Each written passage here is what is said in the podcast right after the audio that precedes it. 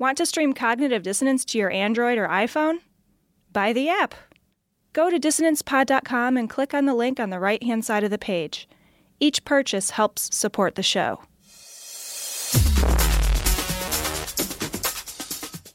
Be advised that this show is not for children, the faint of heart, or the easily offended.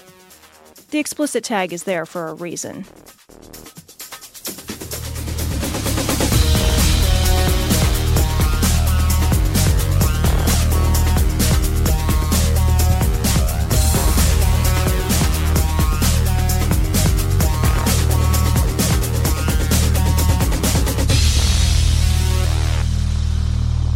Recording from Glory Hole Studios in Chicago, this is Cognitive Dissonance. Every episode we blast anyone who gets in our way. We bring critical thinking, skepticism, and irreverence to any topic that makes the news, makes it big, or makes us mad. It's skeptical, it's political, and there is no welcome mat. This is episode one hundred sixty-four. And later on, we will be joined by Rebecca from Grief Beyond Belief. Um, it's an interesting interview. I think it's a necessary interview for our community.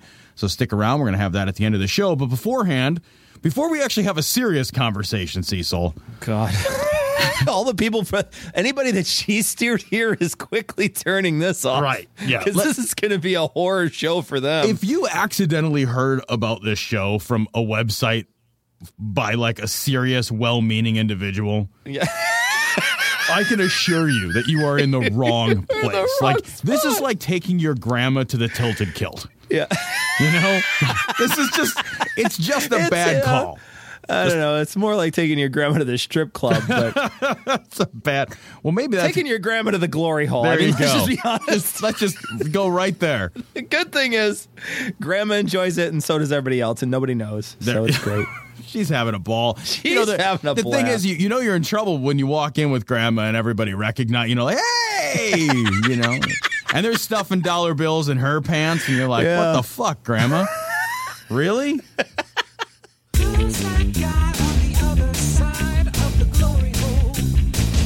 So this first story comes from the Raw Story. Kentucky boy raped by pastor.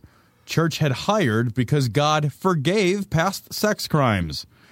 Um, Captain Redbeard here. Um, I look at his face, dude. I don't know what's going on there. What is going on there? Looks like the worst, splotchiest sunburn.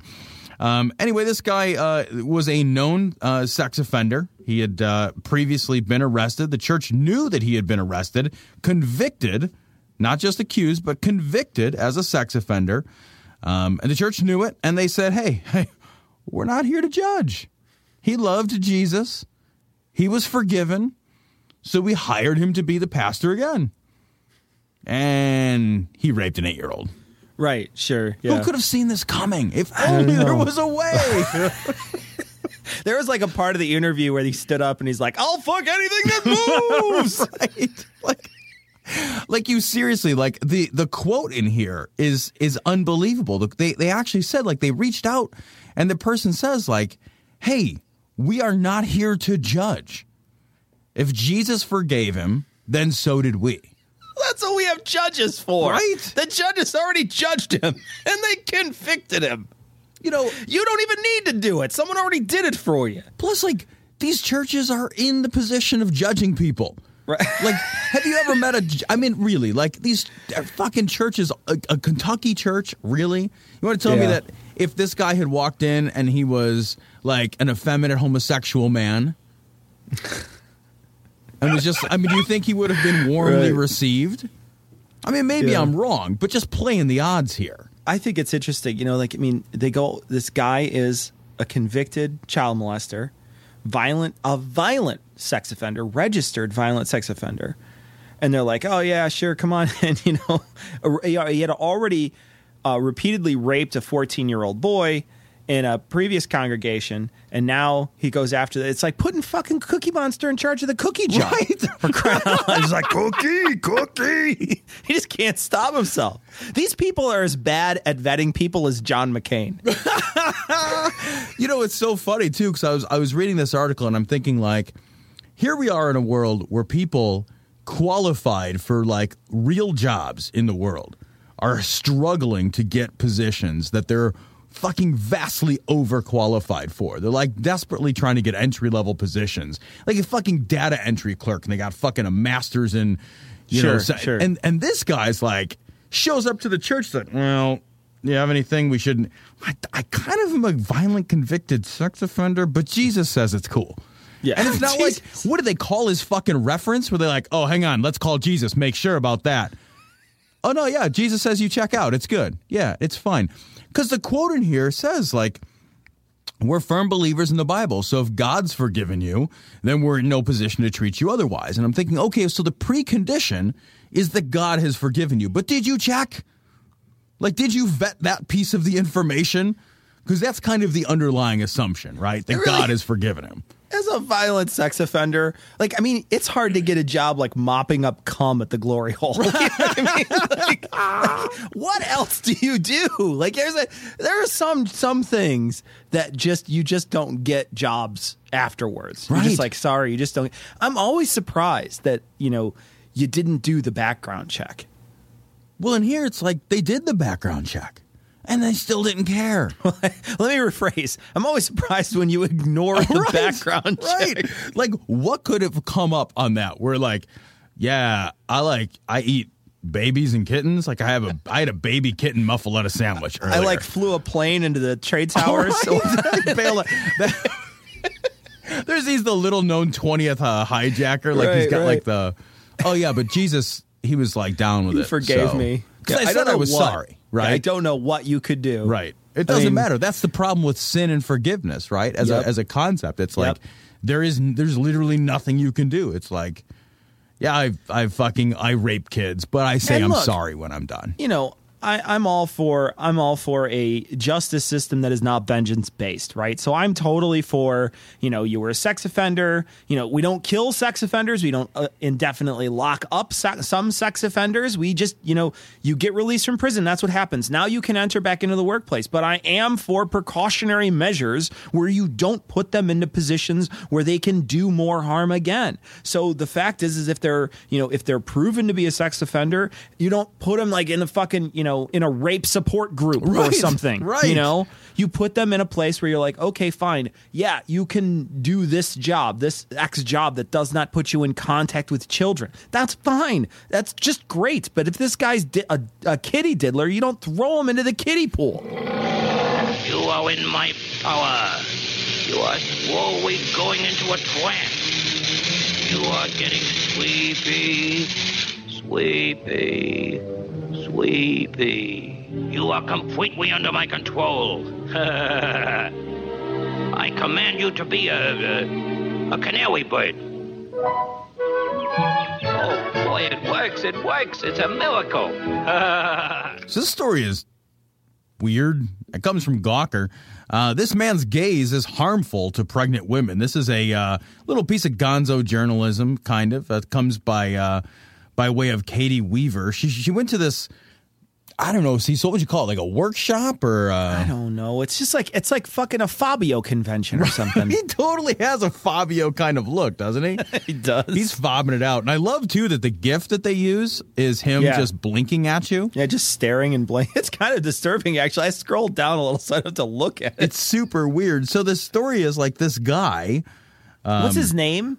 Ah, he's got a funky name. Braco? Braco. Is it yeah, Braco? Broccoli or something? Yeah. Braco. Yeah. He said Braco sounds like somebody who's, I don't know, north of the wall. You know?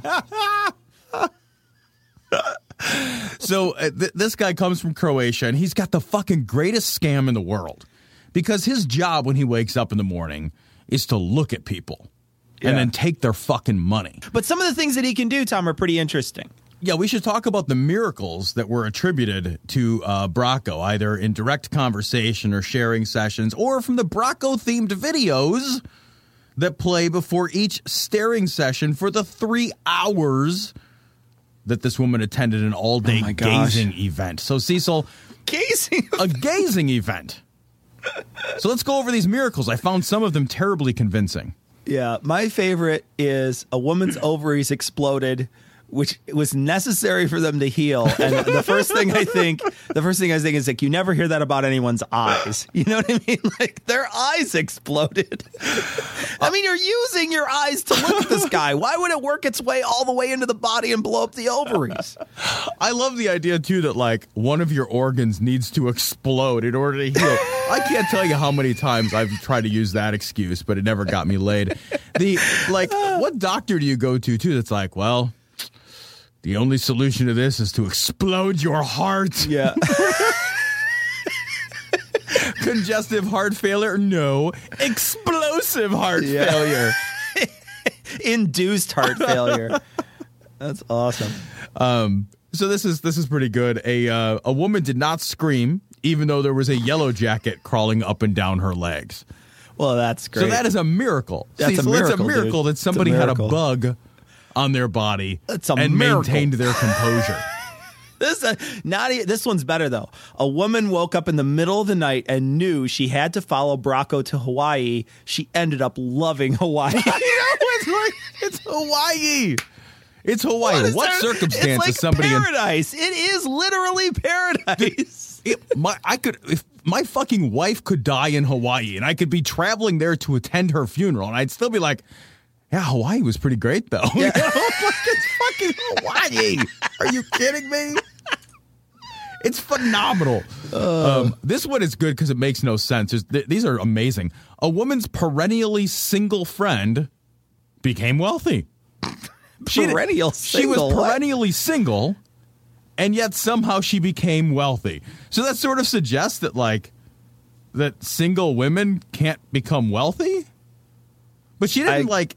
The first part of the sentence doesn't even address the second part. Like, they don't have anything to do with one another.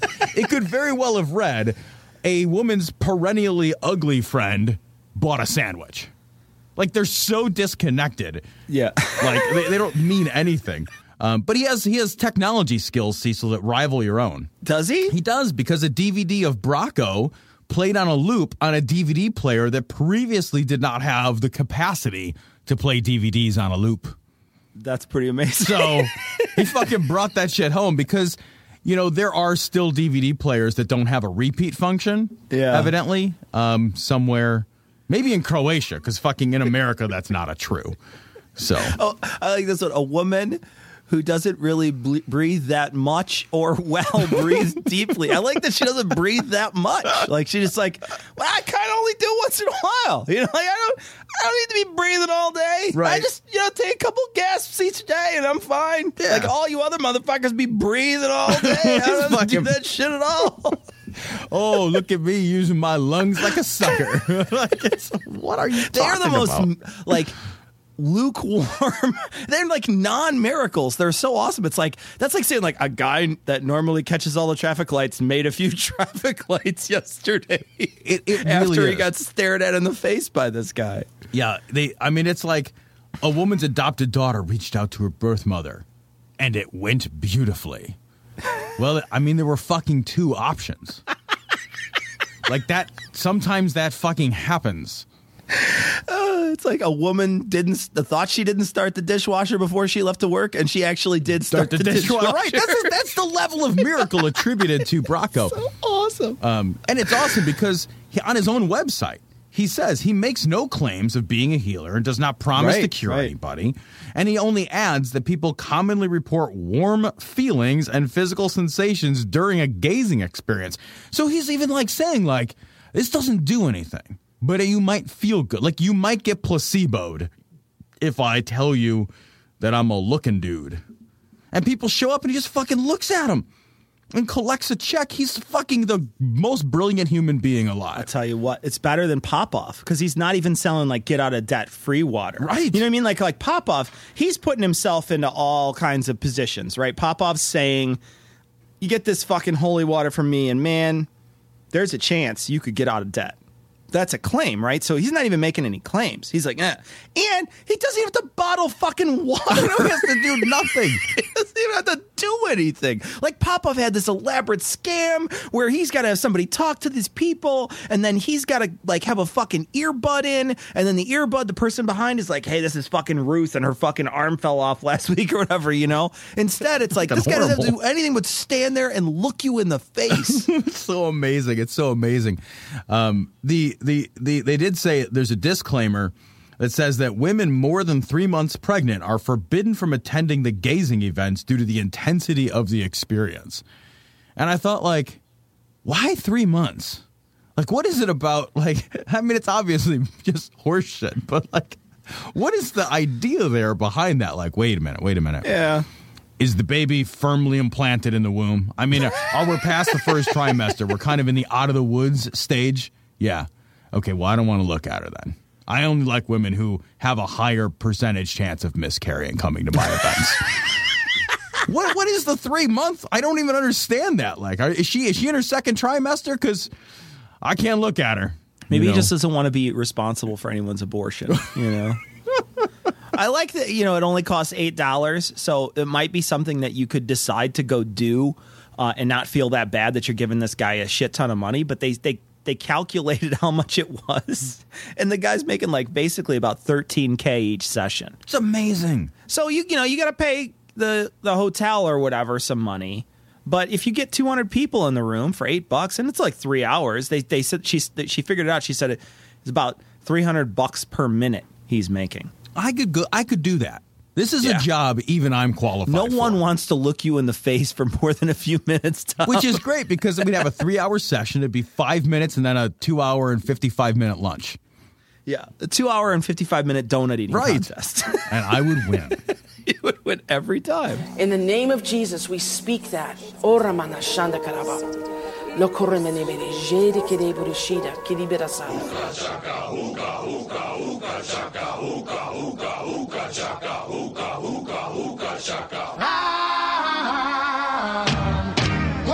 of feeling? I'm high on believing. So this next story, whatever, comes from faith it dot com, where you can just faith it. Faith it. Uh, the top five jaw-dropping Christian videos in the universe. Now, I know it's going to be difficult for us to cover on an audio show uh, videos, but these are so fucking amazingly funny and so bad that we have to at least talk about this, Cecil. Yeah, so we're going to play a few clips. I'm not going to play them all. We'll go through them. This is this is the first one is number five. It's called Re- The Renewed Mind is Key, and it, it was found on YouTube, and it's from this Faith It uh Faith It blog. So here's the first song. It's about thirty seconds long. The renewed mind is the key to the power that we need. It's the only way to be strong in victory. victory. God has clothed us with his righteousness and power. Love the echo.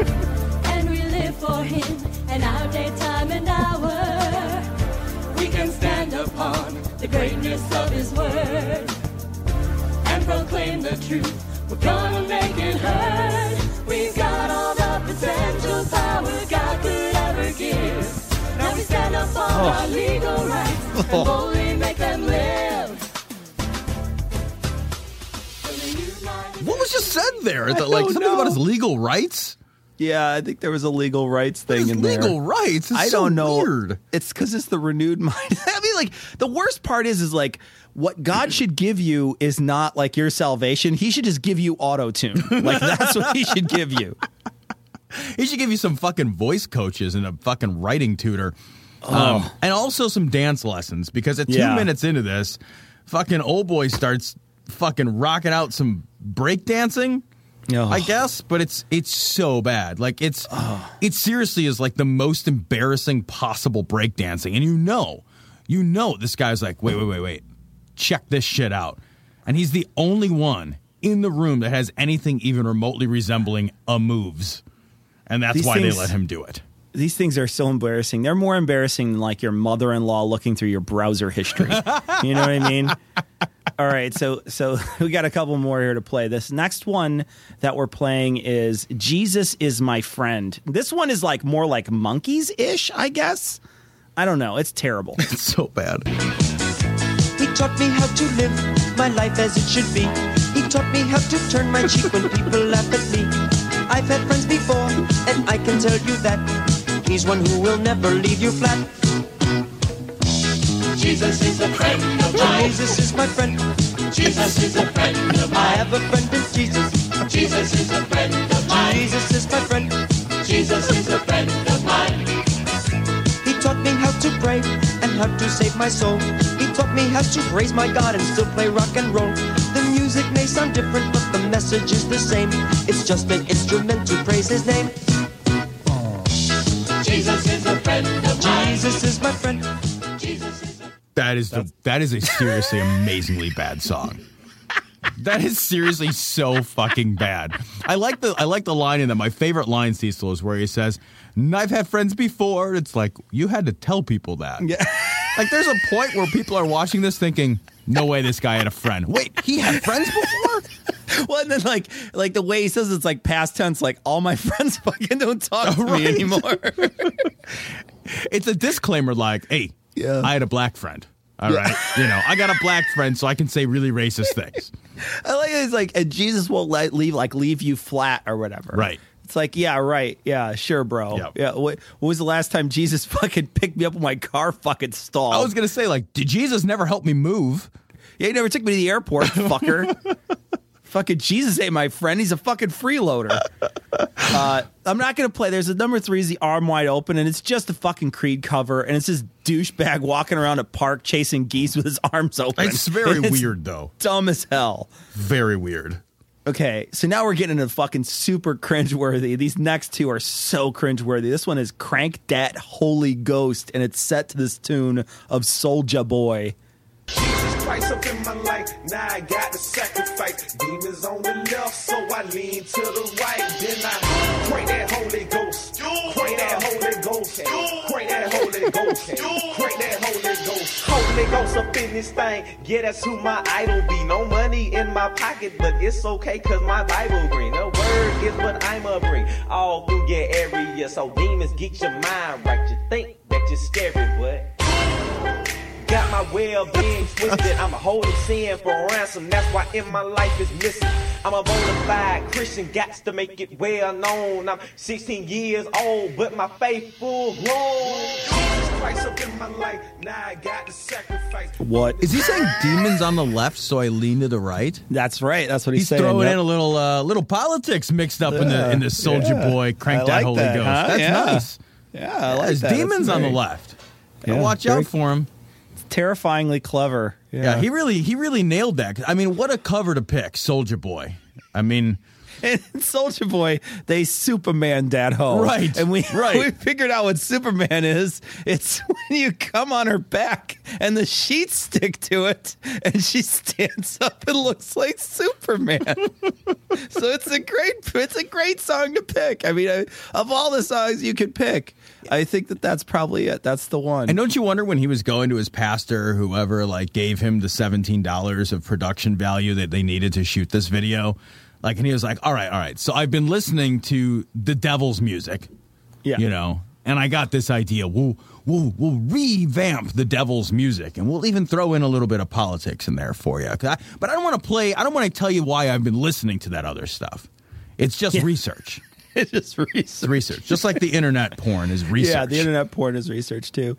Yeah. His faith is full grown, even though he's sixteen. I, you know. Yeah, his fucking songwriting. He's actually the, I will say, though, of these that we played, his ability to maintain kind of a, a little Weird Al truth to the song is actually better than the rest of them. So far, yeah. So far. So far. But this next one might be a contender. Oh, God. This so one is bad. This one is super embarrassing. This is like, I don't know, your mother-in-law mistaking your fleshlight for a flashlight. so so here it is. How many times has that happened? Let me tell you, it's better than playing her Baby Got Book. So here we go. Oh, my goodness. Becky, look at her Bible. It is so That's huge. Amazing. She looks like one of those preacher Shut guys' girlfriend. Up. But who would understands those preacher guys anyway. They only talk to her because she looks like Mother Teresa. Okay. Wait, oh, wait, wait, hold on, hold on. Oh. She looks like Mother Teresa. Like she's like a ninety-year-old woman. She's actually dead. With like, like a that. headscarf on. They only talk to her because she looks like a desiccated corpse. Uh.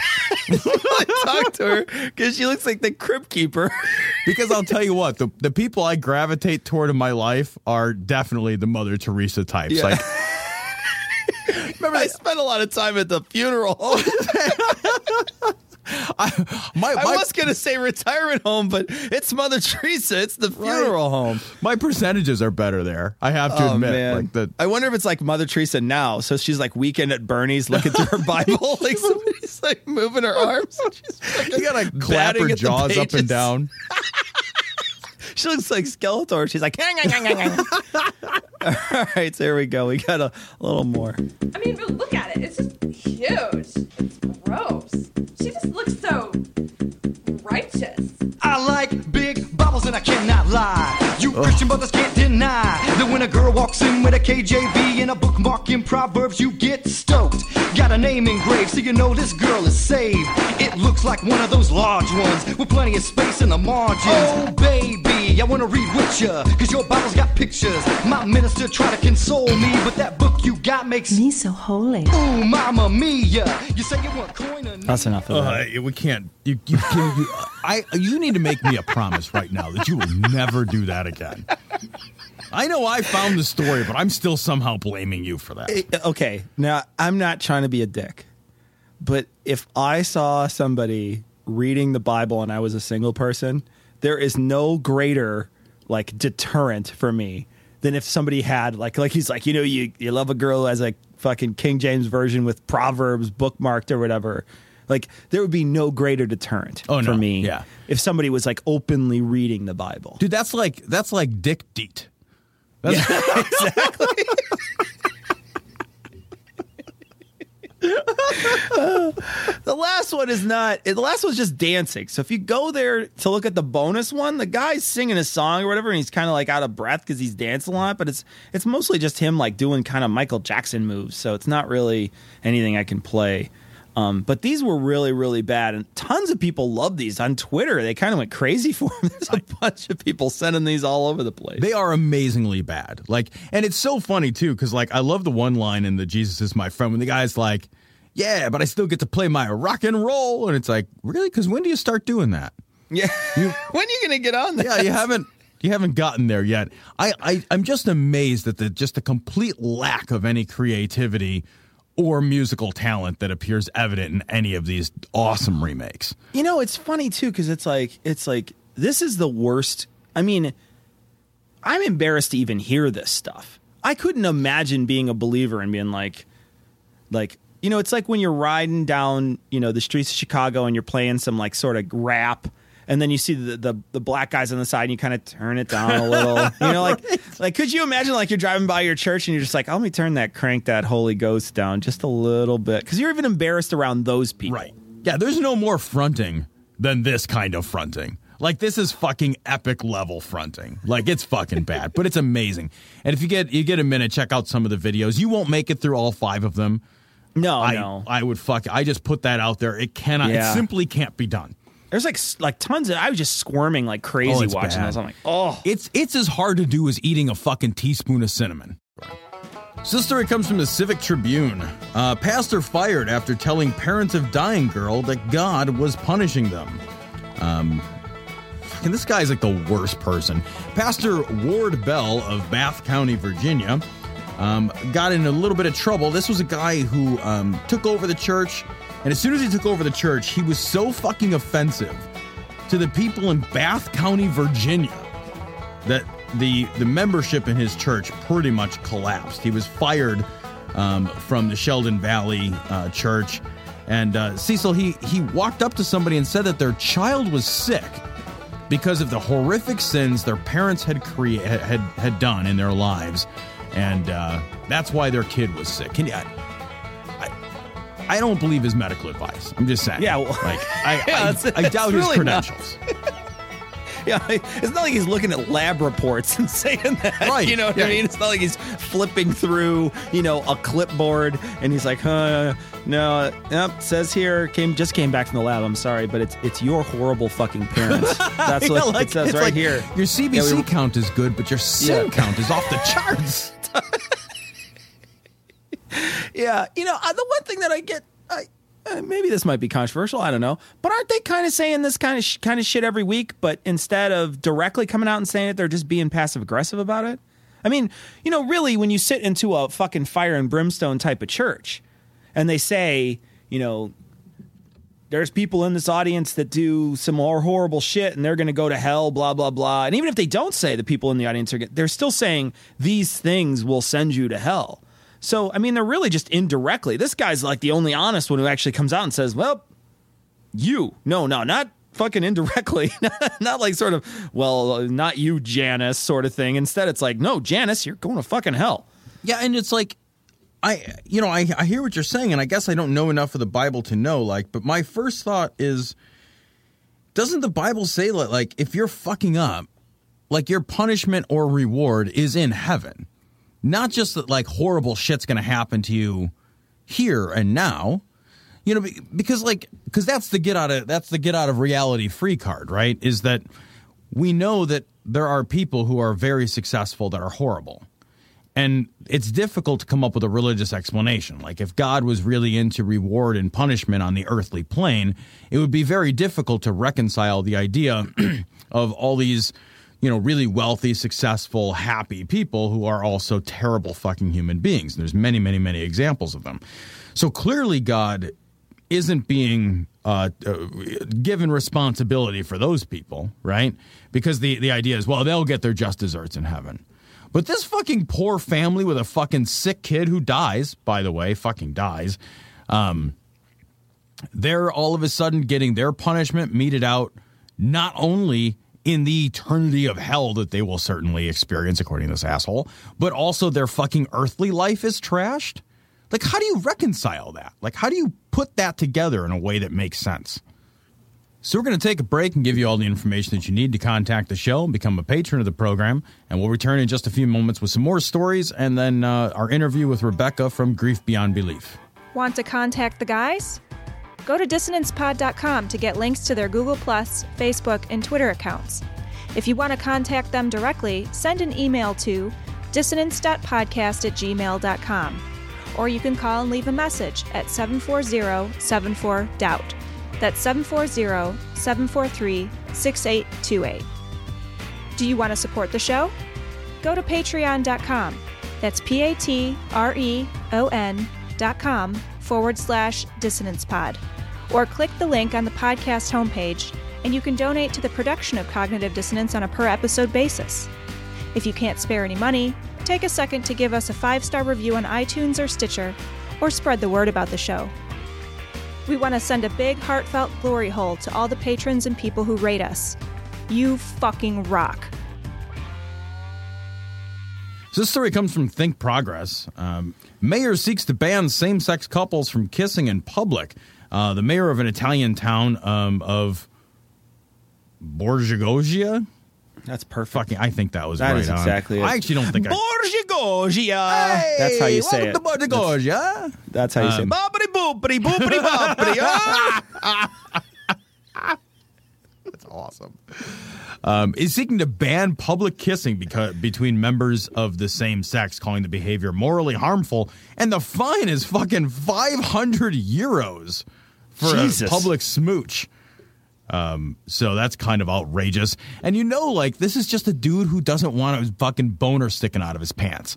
Like, this is a guy who's embarrassed that he no longer has an algebra book to put in front of it. Right, right. That's the only you know, I, reason. We, we did get a comment on uh, on this on Facebook, which I liked, and it was basically like, yeah, this guy in a tiny little fucking shithole is saying you can't uh, kiss in public, but instead what, what this I think Progress does is put a picture of Rome on the I know. Front.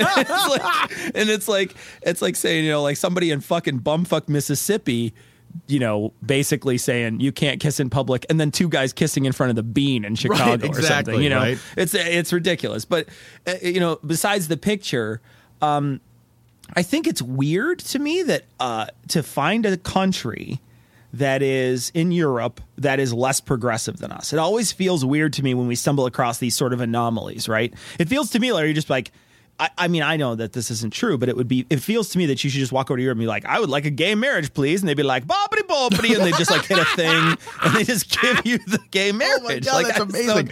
I want to go get a gay marriage just so that somebody go bobbity bobbity at me. Hey, forget about it. Uh, bobbity bobbity bobbity. And then they just click a thing and then you're good. You just go. That's what I figured. But instead, it's like, it says, Um, though most Italians support civil unions for same-sex couples, the Italian government does not recognize their legitimacy. The Italian Senate is expected uh, to debate on the issue in September. But I'm just shocked by that. I, it figures – I always seems to me – but I guess uh, Italy is one of those more conservative nations than other nations, mainly because they got the fucking – the polpa down yeah, there. So. That's, I mean, and that's that's got to be the reason, right? I mean, Italy is sort of – I mean, it's obviously culturally pretty conservative because the church is fucking right there. It's like – It's like, you know, they, they probably want to be more progressive, Cecil, but it's like your dad is always looking over your shoulder. There's no right? way you're bringing your girlfriend back to your room. Right, exactly. There's no way it's going to happen. Exactly. It's like, yeah, you can have a girl over.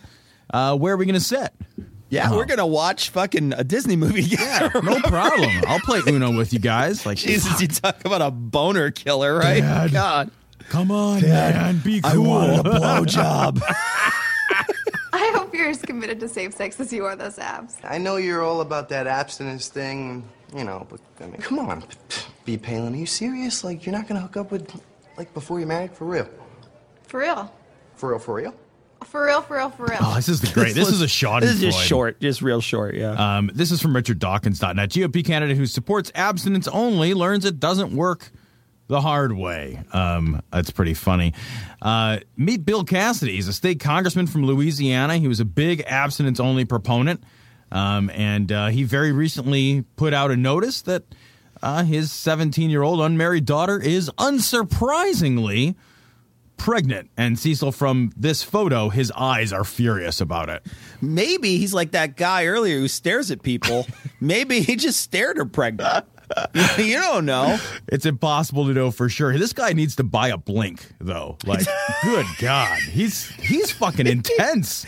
He's like the Clear Eyes sponsor. God, you know what damn. I mean? Like, Some that's awesome. Super I like that they up. tried the hope-based contraception. Yeah, that's right? good. Those, the right? hope-based one doesn't work as much as the evidence-based one. But, you know, good luck to you on that. It's. I just think it's so funny when this happens to these guys because yeah. it's not. it's not really hypocrisy. It's just inevitability. Sure, yeah. It's just all it is is the evidence playing out, right? Right. Um, I have, I really, to be honest, I, I don't care that people in the world practice this uh, ideology, then turn to their children and say, look, this is how we teach this in our house, whatever, you know, where I want you to have a, you know, I want to make sure that you are, um, you don't ever touch another person until you're married and then only do it like once every six years then, um, you know, whatever it right, is, whatever right, they ought right. to tell these these people, because I don't care what individuals do. I mean, why should I care?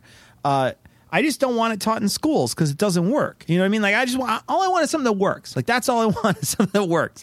And, you know, look at that story we did uh, either last week or a couple weeks ago, Colorado giving away some fucking free birth control. Suddenly all the teen births start dropping off. All the teen abortions start dropping off.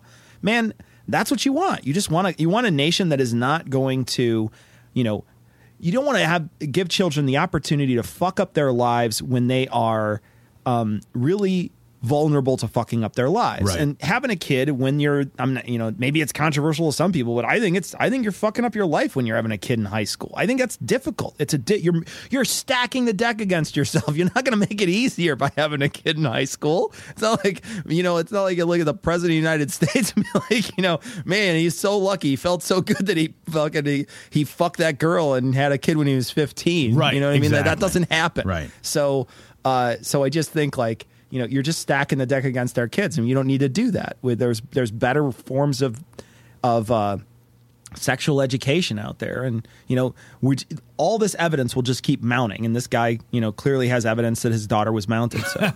Nicely done. It is altogether right to discriminate against homosexual behavior. So this story comes from the Raw Story. Christian radio host fears Iowans may be forced to eat gay pride burger.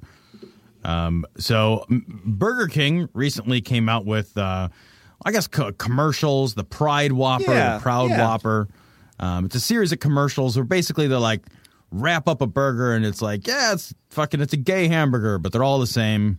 It's a rainbow wrapper. Buy a burger. Um, yeah. And fucking Bryan Fischer, Bryan Fischer, unsurprisingly, all worked up about this, Cecil. Yeah, let's play him. He's this is from his uh, this is courtesy of Right Wing Watch, and it's the Bryan Fischer on the Bryan Fischer Crazy Nut Show. Maybe you heard about this um, Burger King coming out with what they're calling the Proud Whopper. Now it's just in just in San Francisco right now, and we're thinking about doing something about this as an organization, some kind of action alert to get the attention of the Burger King establishment, the, the Burger King poobahs. They call him the Burger King. Right. He doesn't need another title. Call, his name is the Burger King. But, you know, you got to admit, though. You want something to send a message to? Be like, dear the Burger King, your highness. You know, the, the problem is, your though, Cecil, Majesty. You can't get right to the Burger King. You got to, you know, the, the marketing guy's the Burger Duke. You got to go to the Burger Earl. It's so difficult to penetrate all these layers of, of aristocracy burgers. It's, it's, it's impossible. It's, what is wrong with the Burger King bureaucracy? I can't get the king on the phone. God damn it, patch me through to the Burger King. I'm tired of dealing with these burger princes and princesses. And the French Fry Herald. I've been on the phone with him for an hour. You can't get through. You slam the phone down in disgust. You beat me for the last time, Burger King. I declare war on Burglandia. Where is that burger castle? For I shall storm it and eat of its delicious contents. Oh, God. Uh, all right, so there's more. But this one Burger King restaurant in San Francisco came out with something called the Proud Whopper. And it's uh, got the rainbow colors on it and all that. And they even produced about a two-minute sort of internet uh, or web-based commercial. two-minute internet. A two-minute internet. I don't know. It was as long as it takes me to fuck my wife. So I think it was about two minutes. It's like a two-minute internet. I'm not really a commercial, but it's just kind of a little feature on the introduction of the Proud Whopper in San Francisco. And you had people in tears. They were so touched by this thing that they were in tears. Now, the concern, obviously, is if this isn't bottled up in San Francisco, this kind of nonsense, then it's going to be spreading across the entire Fruited Plain, and you're going to be going to your Burger King in Des Moines, Iowa, and you're going to have a rainbow-colored wrapper for your Whopper. Oh, my God. You know, and I got to tell you, the Proud Whopper, I got to tell you, I think this is a marketing I think this is a this is a, this is a, a, a marketing mistake. I think it's a bonehead move from a marketing standpoint, because I gotta guarantee you, when people sit down to eat a hamburger, the last thing they want to be thinking about is two guys having sex. Oh my! Wait a minute! Wait! Wait! Wait! These people sound like they were locked up, like Clockwork Orange style, right, in some sort of gay mansion where every time they see the rainbow, they're subjected to like mental images of some guy balls deep in another guy. So then every time there's a fucking a rainbow somewhere, they immediately collapse and go into convulsions. So they're just like, oh God, a rainbow, a rainbow. Well, I'll tell you this much. Whenever I, whenever I meet somebody and I find out that they're married, I immediately picture them fucking. Yeah, like that's right. the that's first you, thing. Oh, sure. And in fact, it's the only thing that I can think about when I think about the idea of two people being like in love with one another. I'm just like, I wonder what it looks like when they fuck.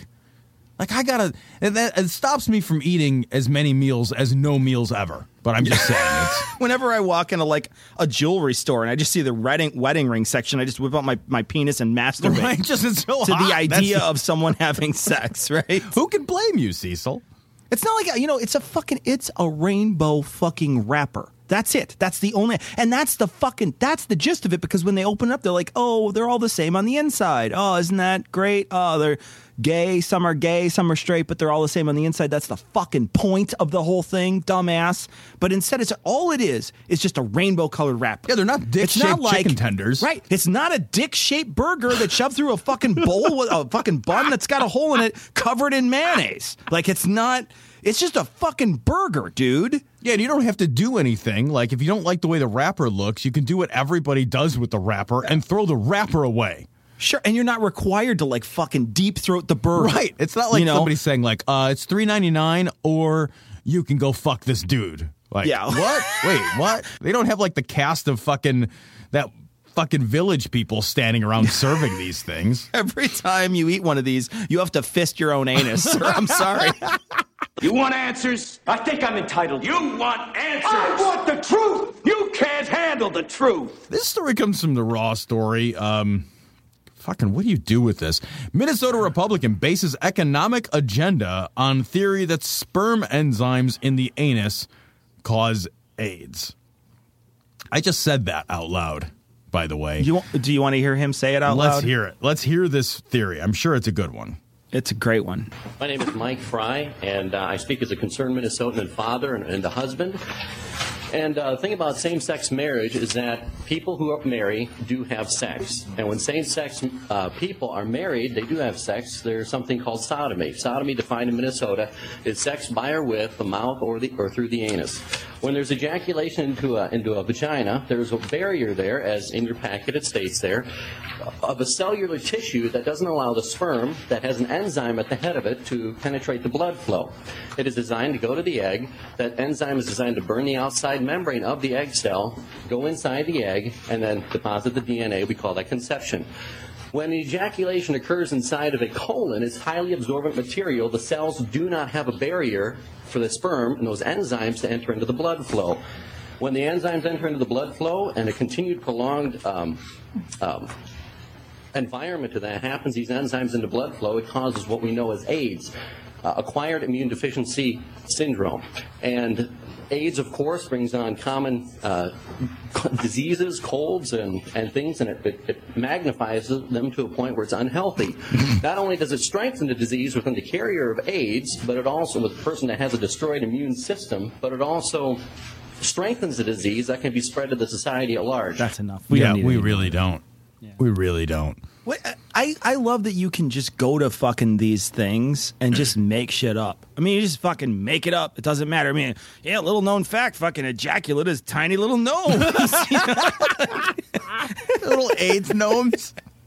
They sing a little fucking yeah. gnome song while they're in there. They're just like, hey-ho, hey-ho, it's off to AIDS we go. We'll fuck up your life. And blah, blah, blah. They're just like, what's going on in there? They're not mining for fucking diamonds. You know, a little-known fact, but ejaculate is actually nanobots, and uh, they turn your anus into a cyborg. No, I, I did. I did write this down. If you'll turn to page seventeen in your uh, in your packets, you'll see that because I wrote it down, it is clearly yeah. true. When you get fucked in the ass, you get turned into RoboCop. What the fuck? You just like make anything up you want. You just pick anything up, and you just. You could just say it. And, then, and you know, the thing is, is if I played it through all the way through to the end, you'd hear they'd be like, thank you. Like, nobody says anything. Nobody's like, um, that's the stupidest shit I've ever heard. Like, nobody throws anything at him. He just stands up and walks away. They're like, thank you, next speaker. At least none of the parts of what he said, not one, is true. I love the idea that your sperm, like, goes in and, like, burns the shell of the egg. Like, it's, like, got, like, a fucking arc welder on the front of the thing. Like, burning through it's the like case. An I E D. They like plant like a little thing on the front, like back up, buddies, back up. Okay, boom. Okay, get in, get in, get in. Cover your corners, cover your corners, cover the flank. It's amazing. It's a fucking war in there. I tell you. And he spends so much time like when it's deposited in the colon after a long, repeated. It's like thrusting. Your dick is like a, a venom-spitting cobra. You know what I mean? Like, you just can't control it. It's just like, ah.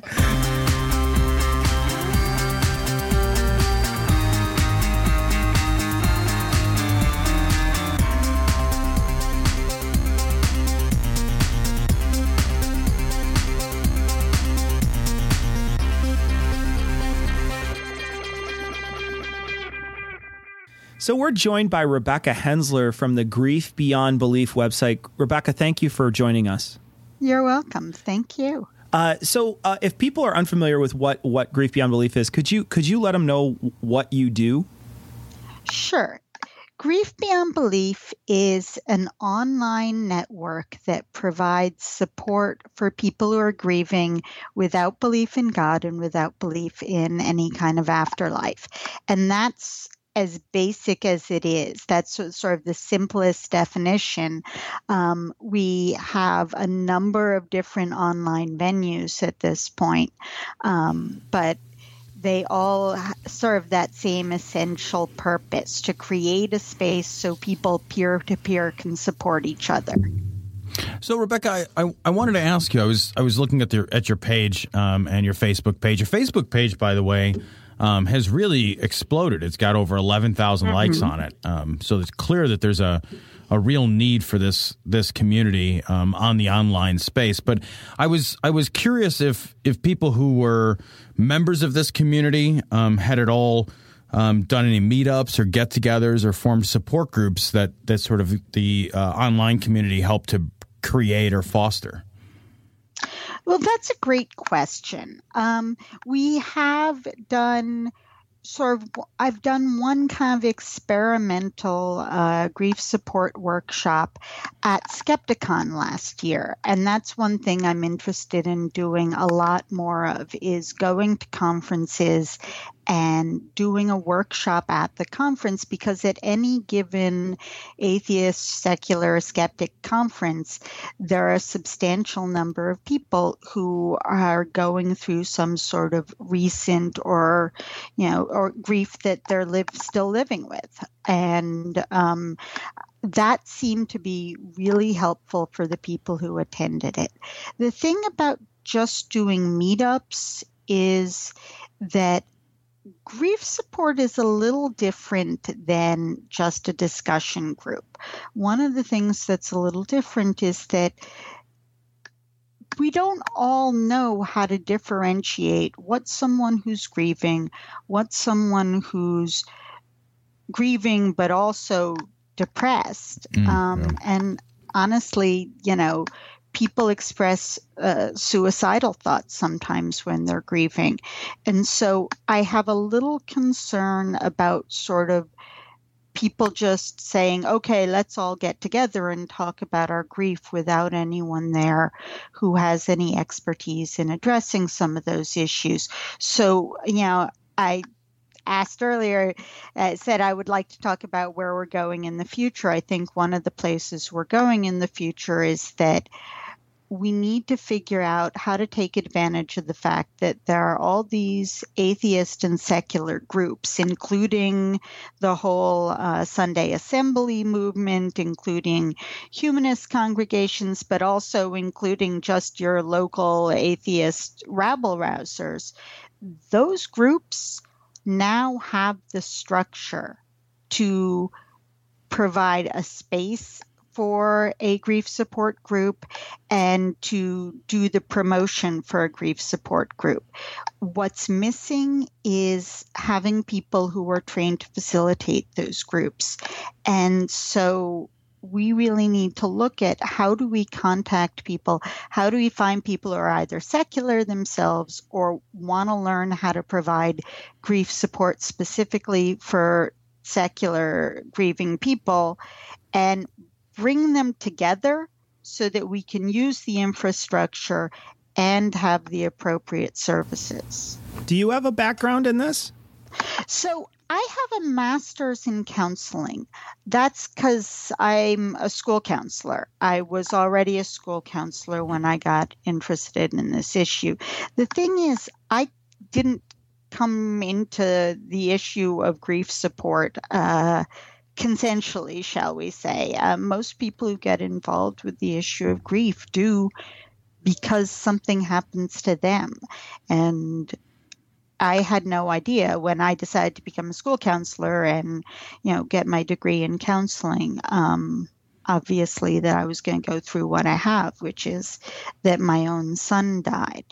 Um, but I do think it was useful to have me have that background already, if only because it gave me a sense of what the issues were we could come up against. Finding secular therapists in general can be a significant challenge. Um, even, you know, we we, lo- we were looking for uh, somebody for our son at one point just to help him through some school and other issues that he was having. And, mm-hmm. you know, even that, you know, even something as simple as, as that sometimes can be terribly challenging. I would I would imagine that the the field of, of uh, psychiatric care um, and counseling for, for grief workers would be even more inundated primarily with, you know, people of a religious bent. Do you find that to be the case with people that you've spoken to?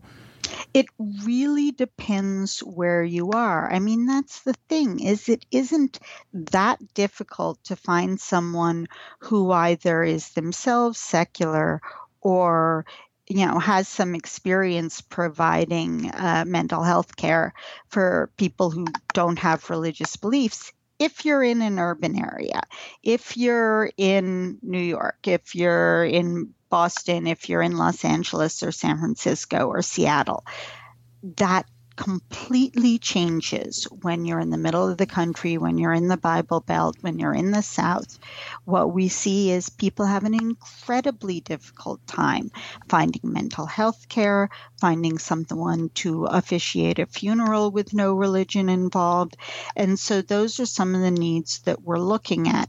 Right now, when we recognize that someone, you know, needs uh, professional mental health care, or when someone says to us, hey, you know, I've decided it's a time at which I really need to see someone who's trained. Um, right now, what we do is refer them to the Secular Therapist Project, um, which is this amazing website that provides um, uh, referrals to therapists who will partic- who will specifically do uh, secular mental health care. Uh, for for example, the service of uh, officiating funerals, one of the things that's on our new website that launched this summer is a directory of uh, funeral officiants. They're humanist celebrants, uh, C F I certificated celebrants, um, people who are able to do funerals with no religion involved, which is awesome. So I noticed that you have two Facebook pages. One of them's a private page and one's your main page. What's the difference between those two pages? Good question. Um, the public page started first, and I think that really provided a couple opportunities. One was people really were able to show their support. I mean, the thing that happened when I first launched the Facebook page was that pretty much all the top secular bloggers out there, I mean, Hemant and Greta Christina and Adam Lee and all the people who are really up there in, you know, in terms of having a very large audience, showed this immense support. Um, I know I'm going to feel I've forgotten people's names and they're going to be like, hey, what about me? But seriously, everyone showed incredible support to the project. And so we got thousands of likes on Facebook, not from people who were themselves grieving, but for people who recognized that it was an important issue and who were glad that, um, that the project had started.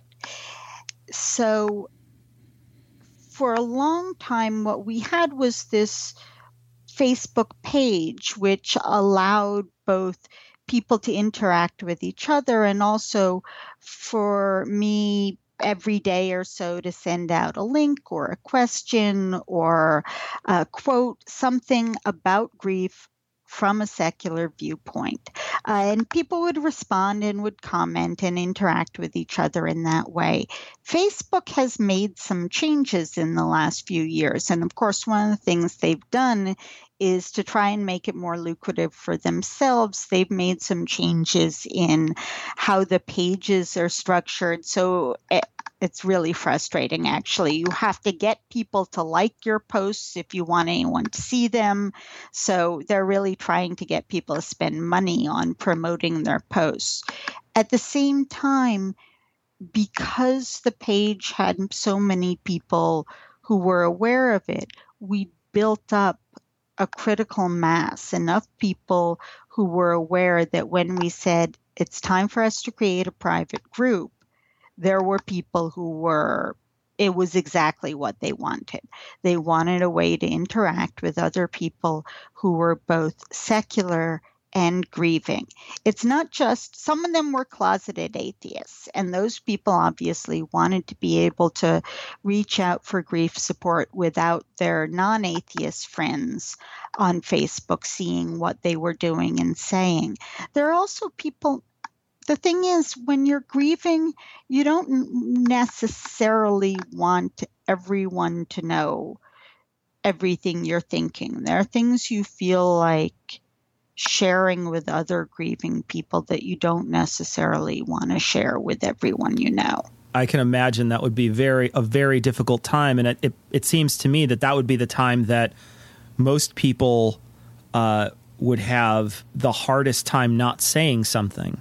That, you know, when someone's dead that's close to you, uh, it seems to me that that's the most vulnerable time, uh, and the time that you would want to sort of tell people how you feel about this. Um, so I could see where they would want to have some sort of privacy there.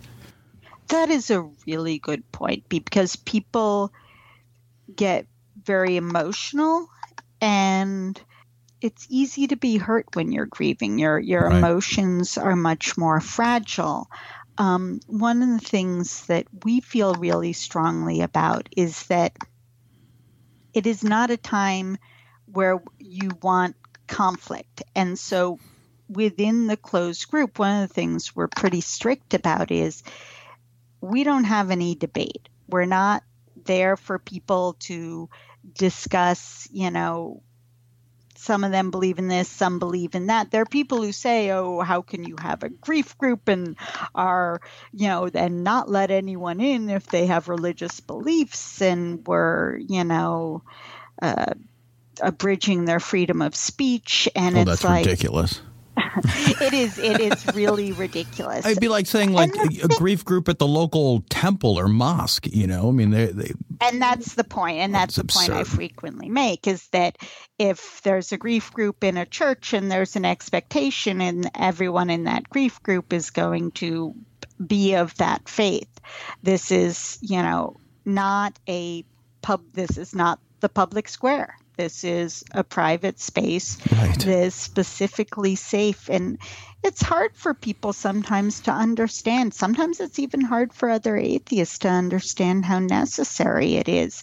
But then I see what people who are grieving surrounded by religionists experience. And then that always makes me ha- aware of how important what we're doing is. So in, in your opinion, how is the experience of grieving as a secular person different than it is for religious people? I think the primary thing that's different is that we grieve with the knowledge that death is permanent. We are not expecting ever to see our loved ones again. We don't think that we can contact them. We don't think that if we pay the celebrity psychic enough mo- money that we're going to be able to talk to our loved ones again. I don't believe that my son is an angel. I don't, when I talk about the day my son died, I don't call it his angelversary or the day he got oh, his wings. Oh my God. Do people I use mean, that what? terminology? I, angelversary? Angel, not only do people use it, this is, uh, I, my son died of a relatively rare condition, um, and there is an international organization to support families who have children with this condition. Unfortunately, this organization has chosen the name Cherubs, which refers oh. to yeah. both the angelic, wonderful, you know, angelic children who live or the babies who have become angels. And literally, if this page, this this organization does this memorialization of children who have died of this condition, however, I can't participate in that because the only way to participate is if you're willing to have the anniversary of the day your child died referred to as their angelversary. And I'm like, oh. I don't care how important, you know, oh I just can't even imagine letting anyone call the day my son. So that's what's different is. That's terribly dead. Insulting. And I get that that is comforting to people. I saw that before I started Grief Beyond Belief. I mean, why I started it was that I had gotten so much support from online Um, uh, this parental grief support group uh, that has a really awesome online presence. Um, it's a huge group. It's worldwide.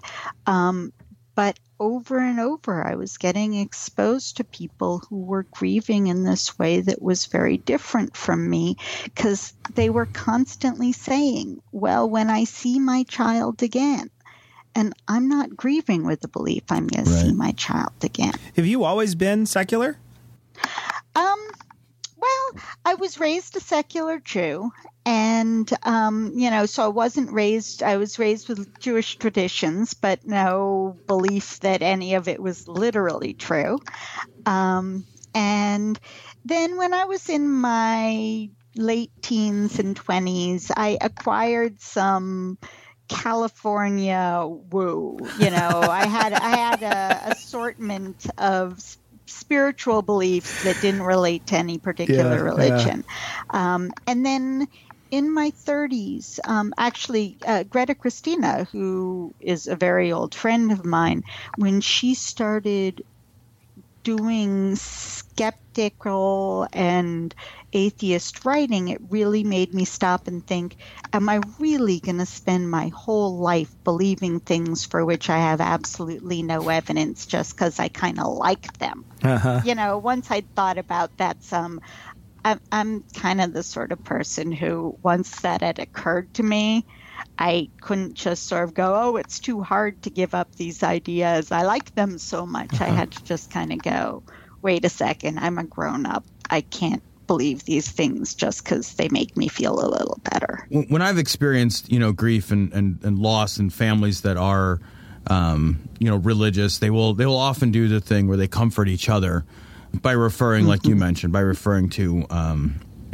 you know, to, to sort of supernatural concepts, you know, like they're in a better place, they're in heaven, and they're trying to be kind to you. There is nothing mm-hmm. of malice, generally speaking, there. Um, yet for a lot of uh, of secular people, they can find that kind of galling and meaningless. And and so I think that there's that's not going away. Right. I mean, that's not it's not mm-hmm. like you're going to tell all your friends and family, hey, I just experienced this terrible loss. If you could refrain from inadvertently insulting me, that would be great.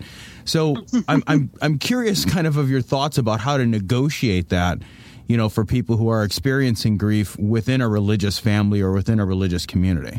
It's such a complicated question because it doesn't just have to do with the question of religion versus atheism. It also has to do with what kind of family you're from and how you relate to each other and how important is it to you to have them know how you feel. How dangerous is it? I mean, you know, are you in a situation where you're really dependent on your family? And if you or You know, for example, the people who we all know now that there are people who are clergy members who have no longer actually literally believe. And so, you know, there are people who'd risk losing their jobs. There's sort of all these complicated things going on. And people have to make their own decisions, and they do. They make all these different decisions about it. I mean, one member of our community, um, he received these really appalling things in the mail from um, from the funeral home. The funeral home started sending him sort of evangelical stuff, oh. including literally a physical cross in an envelope. Um, and so for him, he felt like he really had to write back to them and say, look, my family is not religious. This is upsetting us that you're sending us this stuff. You need to not assume that everyone has the same beliefs. That was really brave, but other people are going to make different decisions. And one of the things within Grief Beyond Belief is that we support each other. We might not think that what someone is doing is how we would do it, but we're not there to criticize each other's decisions. We're there to provide support. And I think one of the things about having a secular support group is that it's actually easier for people, and people do say this, that it's easier for them to cope with religious family, with being in parts of the country where they're surrounded by religion, if they have one place they can go and be understood. And I hear that over and over again is, you know, this is the place I can go where I know that I'm not going to be told that this is God's plan or that he's in a better place. Now, you have a pretty extensive uh, grief library on the website. Um, if someone was dealing and trying to deal with grief, is there any go-to books that you just can pull right out right now that you would say this would be uh, the one that I would go to probably first? Um, that's a great question. There really isn't anything that I can think of. Right now, I'm actually in a process of reading a lot of what's out there in terms of books about grief. There's sort of two things. One is there are a lot of books about grief that have uh, spiritual content. Then there's also the fact that there's a lot about grief that doesn't have any real evidence to back it up. So I'm in this process of trying to see what is out there with real evidence to back it up. And so I don't feel quite ready to comment on like, well, I think that this guy's right or this I guy's see. right. Or yeah. This woman is the one who's really figured this out. At least there are people who are doing research and who are really looking at this as a question that can be answered, at least somewhat through uh, through actual scientific research rather than us sort of making up theories. What we know, for example, is Kubler-Ross's stages of grief. There's not only not evidence for it, there's evidence that shows that it's not what people actually experience. Hmm. Um, one thing, you know, the reason, part of why I'm doing this research right now is that um, Greta Christina and I are actually sort of setting out on the beginning of uh, co-writing a grief, a um, self-help book for people who are grieving without belief. And so I'm really excited about that project, but part of what I wanted to do first is really make sure that I have a strong background. It turns out to be really hard to educate yourself about grief. Well, this is amazing work that you do. Um, if people were going to be uh, looking for these things, uh, where's the best place they could go on the internet? The website is grief beyond belief dot org, and um, we really do have a link library of over two hundred fifty links that our grief writing, some of it from a psychological point of view, some of it research, a lot of it just personal stories, a lot of blogs, a lot of articles. I want to say a lot of personal stories over and over again um, on very different grief experiences. Some of the writing is specifically about grieving as a non-believer. Most of it is about grieving. And I've essentially read all these things and sifted out all the religion and spirituality and woo and pseudoscience. So if you want something to read that you know you're not going to get halfway through it and have the person be talking about how Jesus is the only, you know, yeah, comfort right. for grief, this is a place you can go, and there's so much to read and podcasts to listen to and videos to watch, and where you know that it isn't going to involve spirituality. Um, so I really recommend, if you're looking for something to read or to watch, to look at our library. Well, I'll tell you, we're so grateful that you have this website and that you're doing this work, because clearly it's tapping into a need that the secular community has. Um, so having that Thank resource you. available is just invaluable. I started this because it was something I needed. Uh, and then I found out that it was what a lot of other people needed as well. Yeah, it's really great. And thank you so much for joining us today. And we'll we'll definitely put a link uh, on this episode, episode one sixty-four, to uh, the website and to the Facebook page so people can get in touch with you. Thank you so much.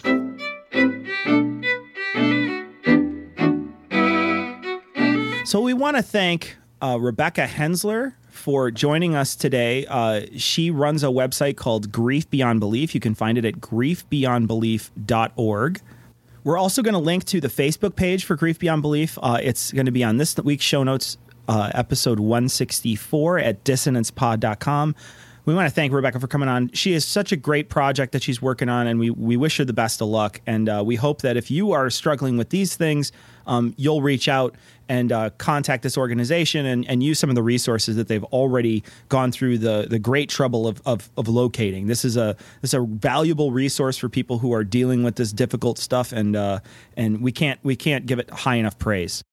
So uh, so that wraps it up for this week. We're going to leave you as always with the Skeptic's Creed.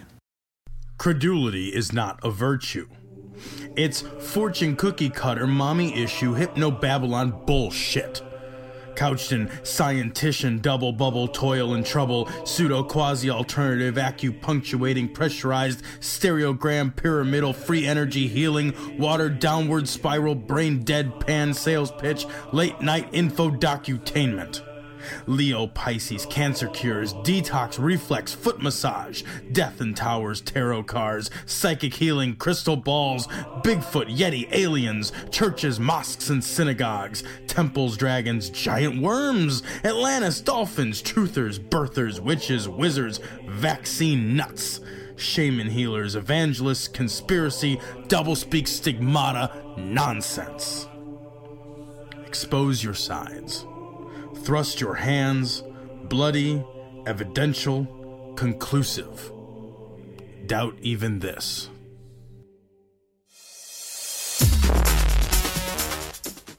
The opinions and views expressed in this show are that of the hosts only.